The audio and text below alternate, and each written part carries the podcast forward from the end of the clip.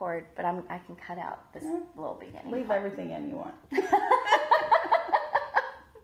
oh, I love you so much. I love you too. I'm so grateful for this. Me too. Me Well, too. welcome everyone who's listening for the first time, just in case we keep video on. Yeah, don't know. absolutely. So here we are, two dope white chicks. one in her early 30s and one who's lived that lifetime twice over. Oh, I hadn't thought of that. That's right. Oh, I think about it. That's why I'm here talking to you. because I need to listen. So I'm Mandy Olivem. And, And I am Michelle Hemingway Pullen. And what's funny is I still feel your age inside. oh, Yeah, I still feel like I'm figuring out what I want to do. that's So there you go. I sort of hope I feel that way at 62. Uh, no doubt you will. You Aw. will. Yeah. So one of the reasons um, we're here, here talking and capturing this on video, Yeah. is because um, I am a parent of young children, ages four, two, and almost eight months, which is hard to believe. Wow. And Michelle is a dear friend of mine and teacher, my teacher. You are mine too.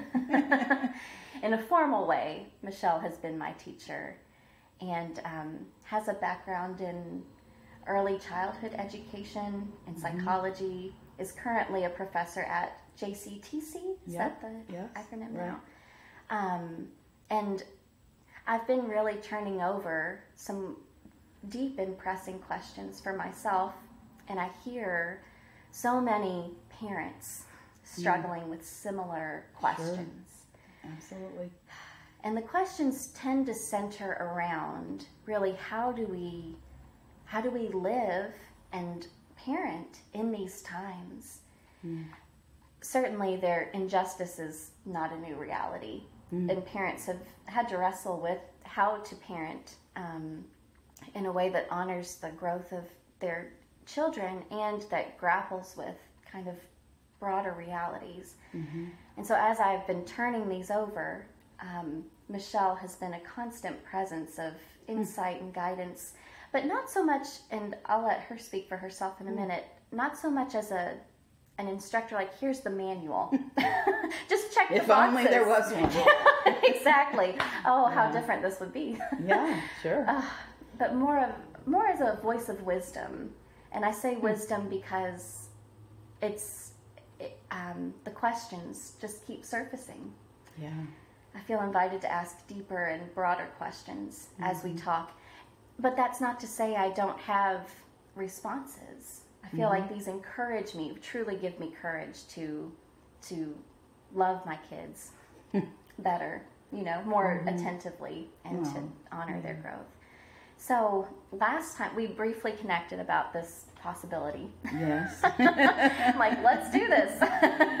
And that's why we're joking about the two dope white moms because because we were like, what are we even going to call this? Really, one of the beautiful suggestions Michelle had was everybody knows everything. Not so much as a well, then there we go, tie it up. We don't have to ask any questions, but in this way that invites us to ask, what am I? What can I pay attention to? What can I listen to in my child, in myself, Yep. in the world? And tune into what I can know about what I need to do, who I'm meant to be. Yeah. Um, so she has graciously agreed to kind of get together and have some conversations that we record. And I feel like you've graciously agreed to have some, put some time aside to record these conversations that we've really been having since we met. Yes. I don't know how old you were when we met, but it was young. It was half a lifetime ago for me. Okay. I was Yeah. 16. Yeah. So I feel, you know, it's mm. it's so interesting to me to be at this juncture, which feels where we've been headed the whole time.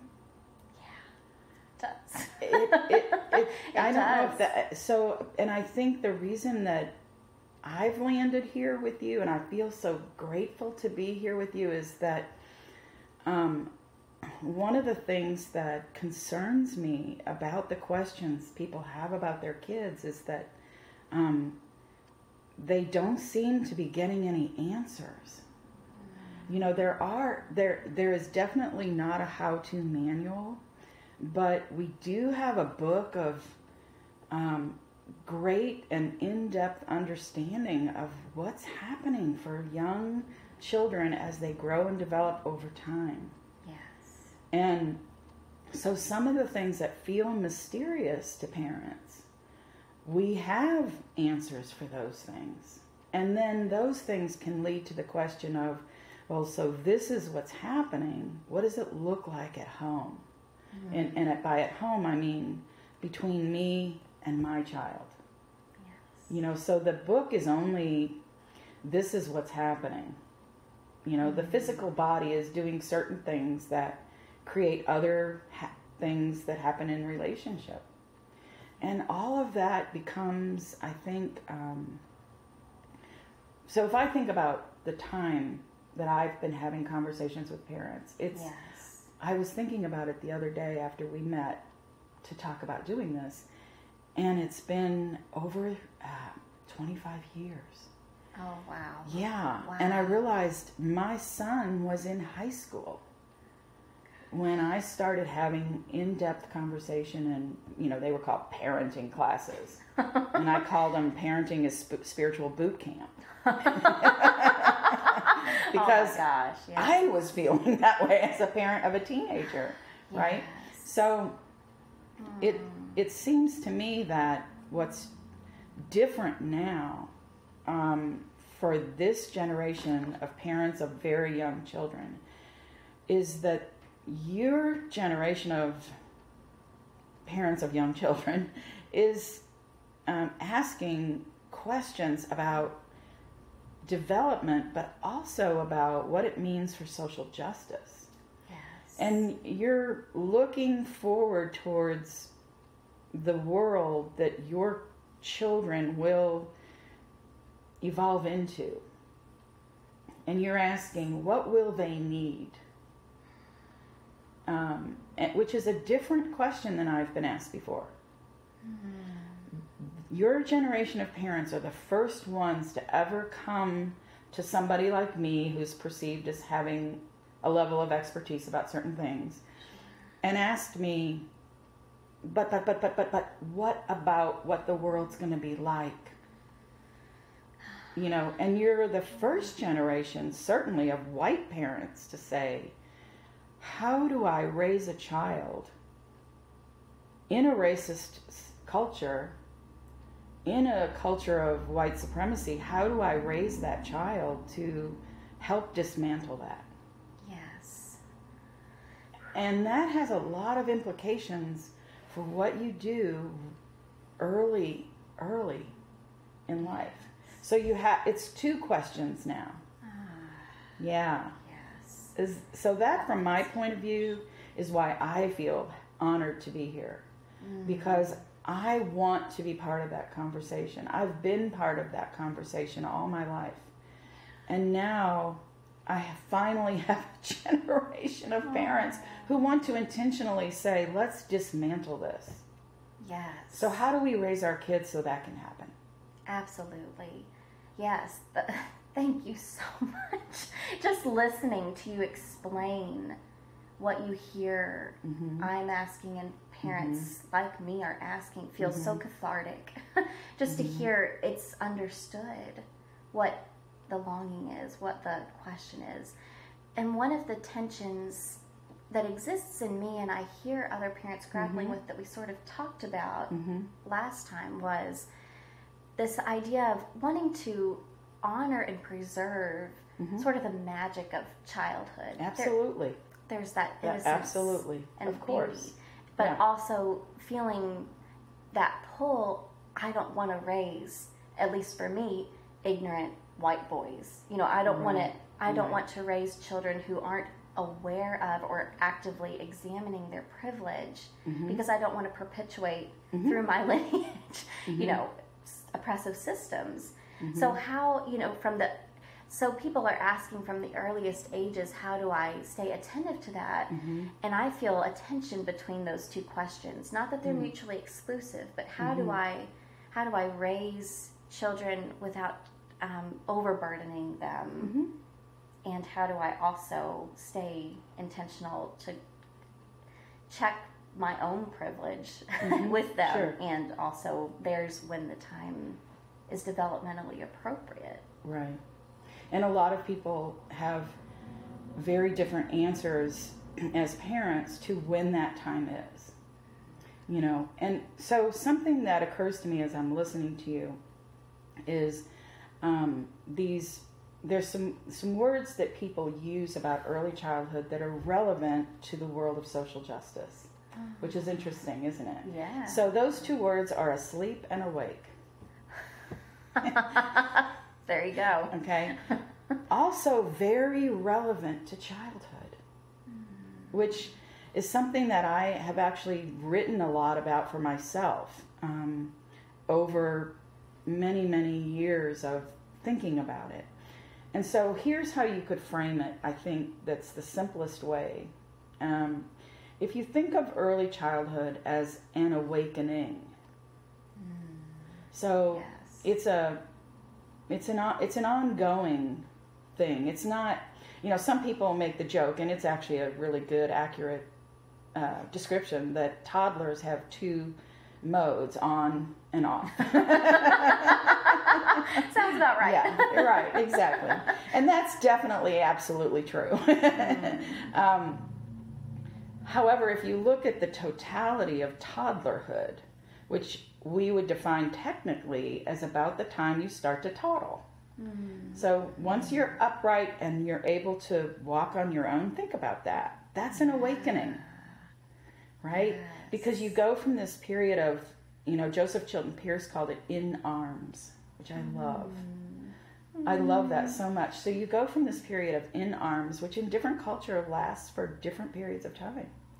In our culture, we're very quick to end that period, whereas in other cultures, they're more inclined to prolong it for as long as two years. So you know, there you can read people like Margaret Mead to learn more about that part. But bottom line is that that you go from toddling and then around the age of three or f- between three and four at some point you're looking for this very um, which a lot of people uh, call the premier of adolescence you know because you can feel this um, this longing to put your mark on something yeah because you're now walking with confidence you're not toddling really Yeah. Make sense? Oh gosh. yeah right yeah I can't help but apply this to my own well, children of as course. you speak. Yeah, so this yeah, is so that- helpful. absolutely. A- a- apply it all. Yes, it applies. That's the beauty of this part. This is the part that we do have the book on, right? So we can say, you know, now I'm walking with confidence. And so I'm here, right?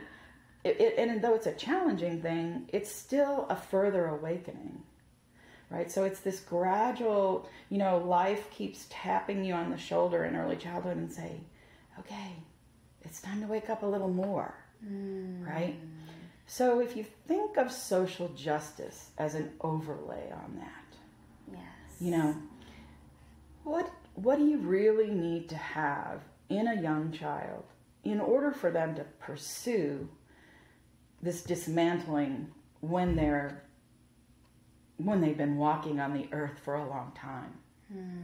right? Walking through school walking through all the processes that hmm. help them feel either part of or not part of their community.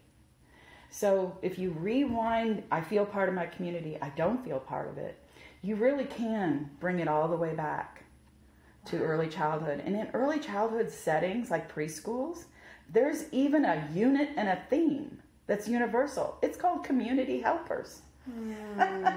right? Oh wow. So, yeah. think about it. I mean, so one of the things that I want to work more intentionally about myself with preschool teachers is how are you doing community helpers in your classroom? What are you hmm. doing with that? So, Yes. because along the way, there's more of an awakening about my community. My world keeps getting bigger and bigger and bigger. And so, for kids right now, their world gets bigger faster Yes. because they go to more things. You know, used to be you would st- like my son, he wasn't part of anything big until he went to school as a kindergartner. Sure. So, and th- and he's not that much older than you, No. right? Yeah. So, so it's interesting to me that this gradual awakening as kids grow up is sort of o- can be overlapped with this sense of community that awakens also, right? Wow. I'm not here by myself. The awakening in consciousness that happens in early childhood is the first awakening that many people would have no way of knowing about is I'm not my mother. We're not the same being. Mm. Yeah. Wow. Isn't that that to me is miraculous? Like that that before you have that awakening as an infant, you actually think you are the person who's mothering you, whoever that is. Right? So, hmm. yeah. I mean, that's big, yes? So, if you think about that being the kernel of consciousness where things start in terms of how do young children see community? Because that's really, to me, the question of social justice. For sure. You know, Wow. how do I see what a community is supposed to be? And I can't really see it until I know it exists. So that's something to keep in mind as parents of young children is that when we want to awaken, even parents who have children who are directly and um, disproportionately affected by that injustice, you know, we owe it to young children to give them the space and time to develop their their own sense of I'm here and then I look around. Who's around me? Yes. I'm not my mother or whoever my primary caregiver is, could be father, could be anybody. So now I'm, you know, figuring out, well, I can feed myself. And then I might sit in the high chair and say, "Hmm, not going to do that. Why? Not because I, you know, as many of parents might feel that it's an injustice to them. I have, after all, prepared very organic, specifically chosen food for you, okay? okay. Right. Do you know the lengths I've gone to to make sure you have the best food? I know farmers. Right, exactly. Uh, CSA. I have. Oh my God. And you're saying you're not going to eat that? sure. yeah, uh, right? oh, Yeah. sure. And that's the reality that while we're talking about all these uh. fluffy, you know, you know, Oh, levels of consciousness, you know, there's laundry to do, there's things, spills to clean up, there's everyday life yes. that goes on Oh, sure. you know oh. all as all this other stuff is happening. And it's all woven into for a young child who has no ability to say well i don't think i'll pay attention to that. So a young mm-hmm. child as all this is happening also has no filter to say i won't become that. Mm. Not yet. So everything goes in right all the materials there for them to decide when the time is right and the ability is there this is what i'll be. I'll take a little of this a little of that. All these little things are inside of me because i didn't have any filters. I had no choice but to just absorb. But when i sit at the high chair and i've realized i'm not you i can decide. I realize oh i don't have to eat. Hmm. Oh well alrighty then this is great. oh, when you ask me to move, I don't have to walk. Oh. I can, but I don't have mm. to. I'm actually in control of my movement in the world. Oh, yeah. Can you imagine? Imagine if I told you tomorrow you're going to wake up and realize you're in you're in control of your movement in the world. And you'll say, ah. I'm going back to sleep. Yeah, if that's the case. right. I would just like to pass on that one. Yeah, yeah, yeah, yeah. So I like this idea of asleep awake Yes. because there's so much conversation about people being awake, yeah, in social justice. Yes. And so if I look at those two pieces, I say, you know, um, I think I like the awakening. Yeah, I am Yes. awakening, right? Because if I'm awakening in terms of social justice, then I'm going to be inviting you to join me. Right? I'm not saying I've gotten to this party. Yes. Would you like to come? Make your way here. Yes. You see what I mean? Oh, sure. Right. So A if it's an awakening, yeah, exactly. And oddly enough, that's what works in early childhood too. Is if it's a path where you're saying, join me. You know, mm-hmm. as a parent, if you're saying, join me, rather than come Yeah. to the party.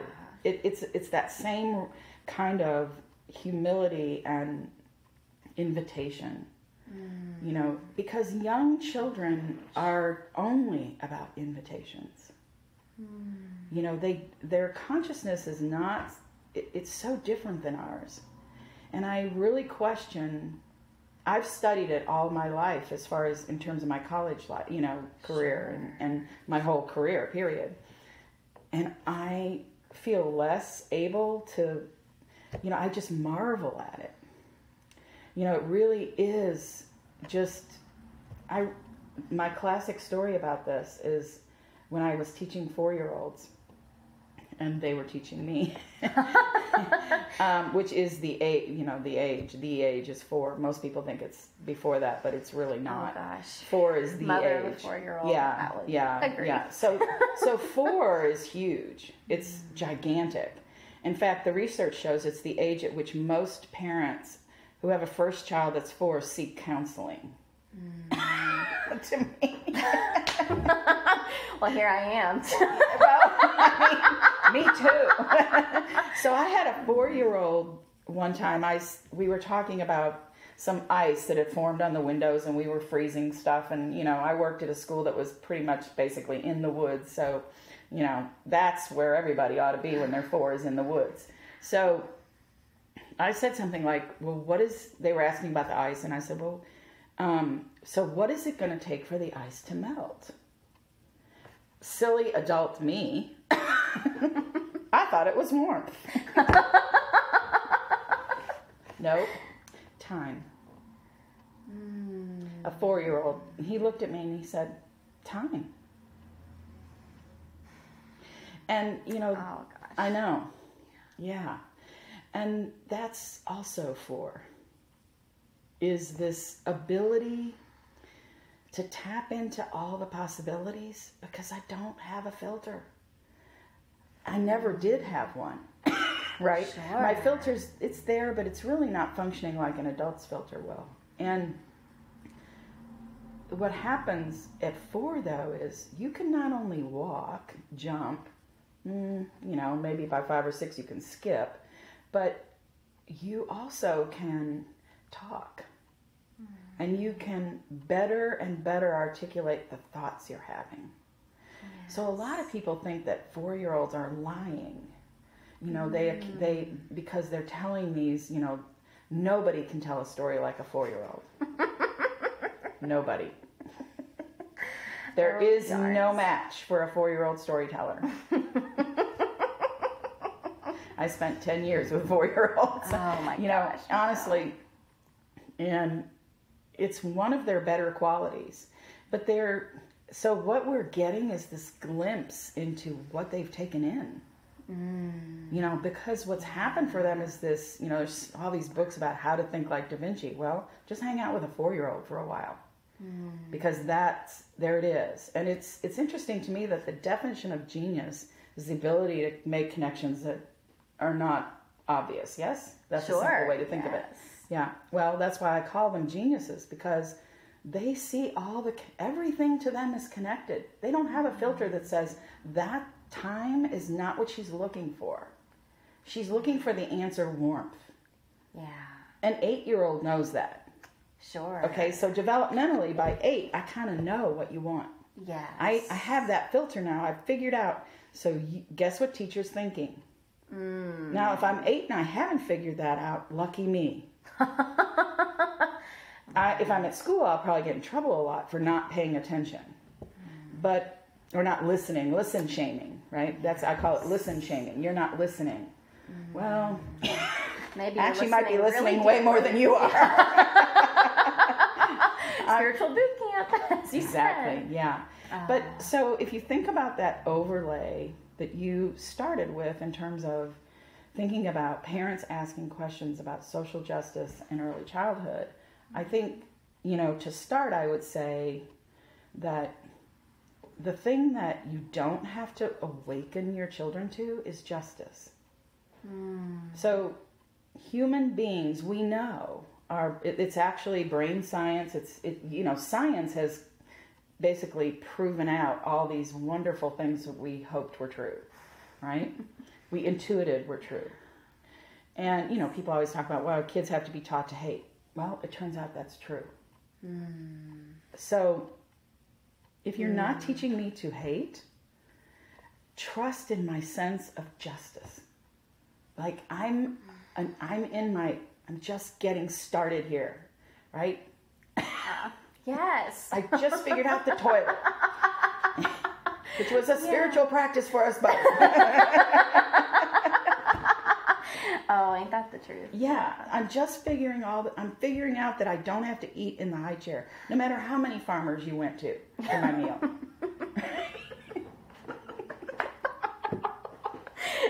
right, and and I think the fact that you and I are laughing so much, it suggests that you know the enlightenment part is that it, kids come with this humor about this stuff. You know, they'll laugh at stuff that we're like, that is not funny. Right. Oh, sure. And they're like, you want to bet?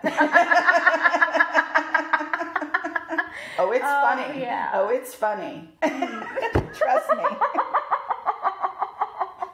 Oh my oh, god. yeah. So, but you know, maybe that's a good start to a, this, these conversations. Is this is just this so much of young children, and by that I mean anybody under the age of nine. So technically, another thing a lot of people don't know is that technically, early childhood as a period of development doesn't end until eight or nine. Mm. Think about that. Wow. Yeah. Wow. That's really different, isn't it? Right? Yes. Yeah. You know, a lot of people call nine the age that Santa Claus dies. Oh, God, I hope there's no kids listening to this. but sure. so a lot of kids, um, that's when they, you know, I always tell the story about this nine year old girl I had. I hope she doesn't recognize herself because now she's a parent of a young child. She might listen to this, but I love her, and it was wonderful. She came to school and she was just tearful and crying, and she was so upset. And I took her in and I said, "Do you want some tea, or you know, what can we do here?" And tried to comfort her. And she had talked about her aunt dying, and I was like, "Oh my gosh." you know, her mm. mom hadn't told me, which was very unlike her mom. So I immediately thought, she's she's about to be nine. What's really happening here? Ah. So I called her mom, and she said, "Oh my God, that aunt died years ago." Mm. Yeah, Oh gosh. But there's an awakening to it. Yes. What it actually means. Yes. Yeah. And that's such an illustrative story of how we're going along thinking these kids who are in first, second, and third grade that they know what we're talking about. But they're not having the same experience we are. Yeah. Which really, if we watched them play, we would know is true. Hmm. I mean, if we really just watched instead of tar- trying to direct or influence what they do, we would see, oh, yeah, they don't think anything like I do. that seems really clear. Oh. yeah. But that feels so pivotal. I mean, the idea of just Mm-hmm. holding space as a parent, just that reminder they are awakening. They're awakening in this moment right now. They're they're in this process of awakening for years. I mean, for my children, for Yes. years, twice, Yes. thrice their lifetimes. Yes.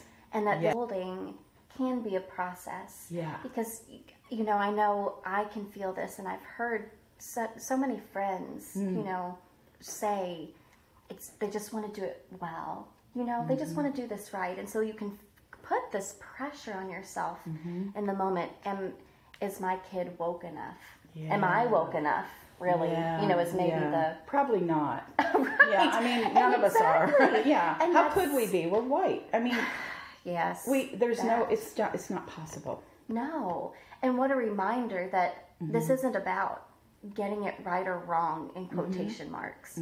It's about this opening up Mm-hmm. to what can I pay better attention to Mm-hmm. for myself. And uh, well, as you said, to just letting, trusting their innate sense, Mm-hmm. creating. And one thing I wanted to check in before we do wrap up. Hmm. I loved how you you shared they have to see it. So they Mm-hmm. they aren't their mama, their caretaker, Mm-hmm. their parent, their and I'm me, and then who else is around me? Mm-hmm. So it sounds like you know an antidote or a balm, maybe. at the least, is the sense of just creating or leaning into that community sense. Yes. Yes. I think you've stumbled into the quote right thing to do as a parent.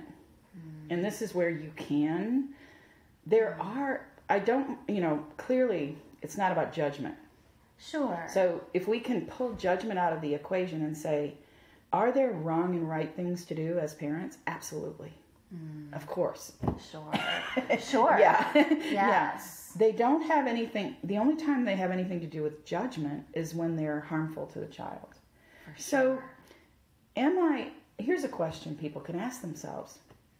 When you think about the intentional nature of the community you create for your family and child, ask yourself, not them, right? Mm. Ask yourself, how intentional have I been?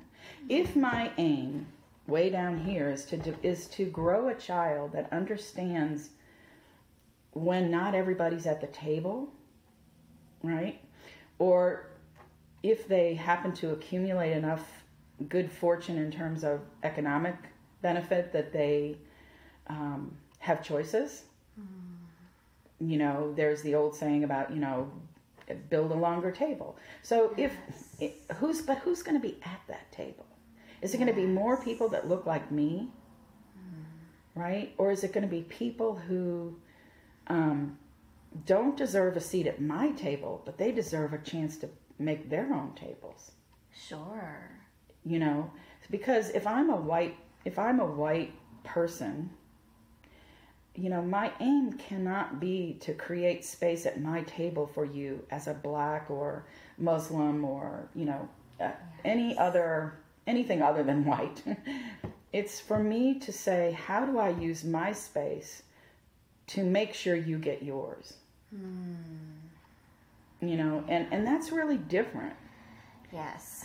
but if you're born with a sense of justice, which you are, we know p- human beings are naturally inclined to be happy, for one thing, hmm. to be, and to pursue justice. Any preschool teacher can tell you about that because preschool kids in preschool are the first ones to say that's not fair. And mm-hmm. it's, just, it's we think it's skewed a lot of times, but if we stopped and said, in what way? Yes. How is it not fair? What is that child teaching me about fairness? Rather than us saying, well, life's not fair. Think about think about those kinds of things we say to kids. That if we mm. stop saying that, Wow. Yeah. That's a simple little quote more right thing to do as a parent if you're aiming for social justice by age 15 or so. Sure. right that this kid can actually dismantle an oppressive thought or hmm. you know can decolonize a you know some bit of history they're learning right if you want that at 15 you first have to stop saying life's not fair because you just taught me that oppression is okay because that's how life is it's not fair there it is. Yeah. And and we always think mm. that what kids mean by f- not fair is that they didn't get their way. But what they're telling us is, I have a sense of what's just. Mm.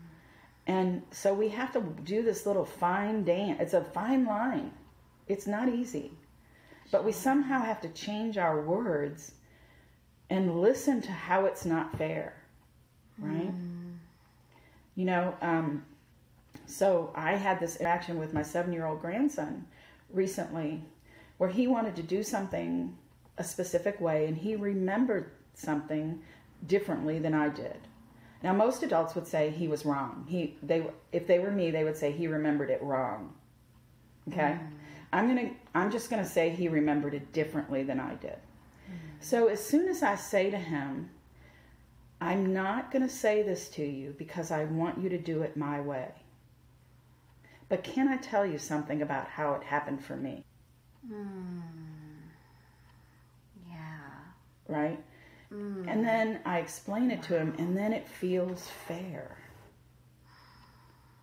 That's just different language, but honestly, all of that, and you can't, you know, there's going to be days when you're going to say, um, you know, you can't have that. Well, you know, that's real too. Sure. Absolutely. However, if if you can cultivate in yourself this, be, this just begin to cultivate this idea that your kids really do have a sense of justice, and they're always testing it out. They're always testing it out. You know, how much time does my brother get with that toy? And you know what we do in preschool classrooms is we turn on a timer, and like everybody gets two minutes. Oh, sure. right? But there's a there's a new and better way of looking at that kind of play with children where we're now saying in more you know uh, sophisticated cultivated circumstances where we have enough caregivers first of all and all the things we already know about early childhood that are problematic in the caregiving world. But we're saying to kids are you done with that yet? Yes. and letting another child wait until that child is done mm-hmm. and assuring that other child when you have it you'll play with it till you're done too. Right? So it's not about i need to have this for two minutes. That's not actually justice everybody having the toy for two maybe there's somebody over there that never even looks at that toy they don't want it for two minutes it's just these two kids. So what do we do with that?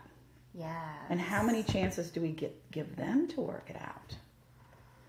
You know, is there a peacemaking table in every classroom mm. where oh kids can work on that sense of justice they have? That so it's it's all about those opportunities, but the trust that it's there to begin with is where you start. Because really, if you trust that kids want justice, then you don't have to worry so much that they know about racism by the time they're five. They know about racism. Yeah. They don't have the words or the sophisticated, you know, abstract thoughts about it, Sure. but they understand justice. Ah. And they would never do what we would. They would never oppress. Not naturally.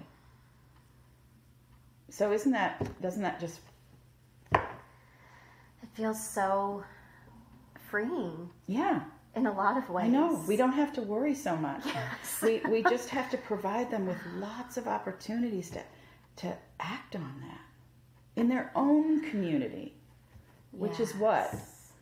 Like, just even sit on the floor sometimes, look around the room and see what they see.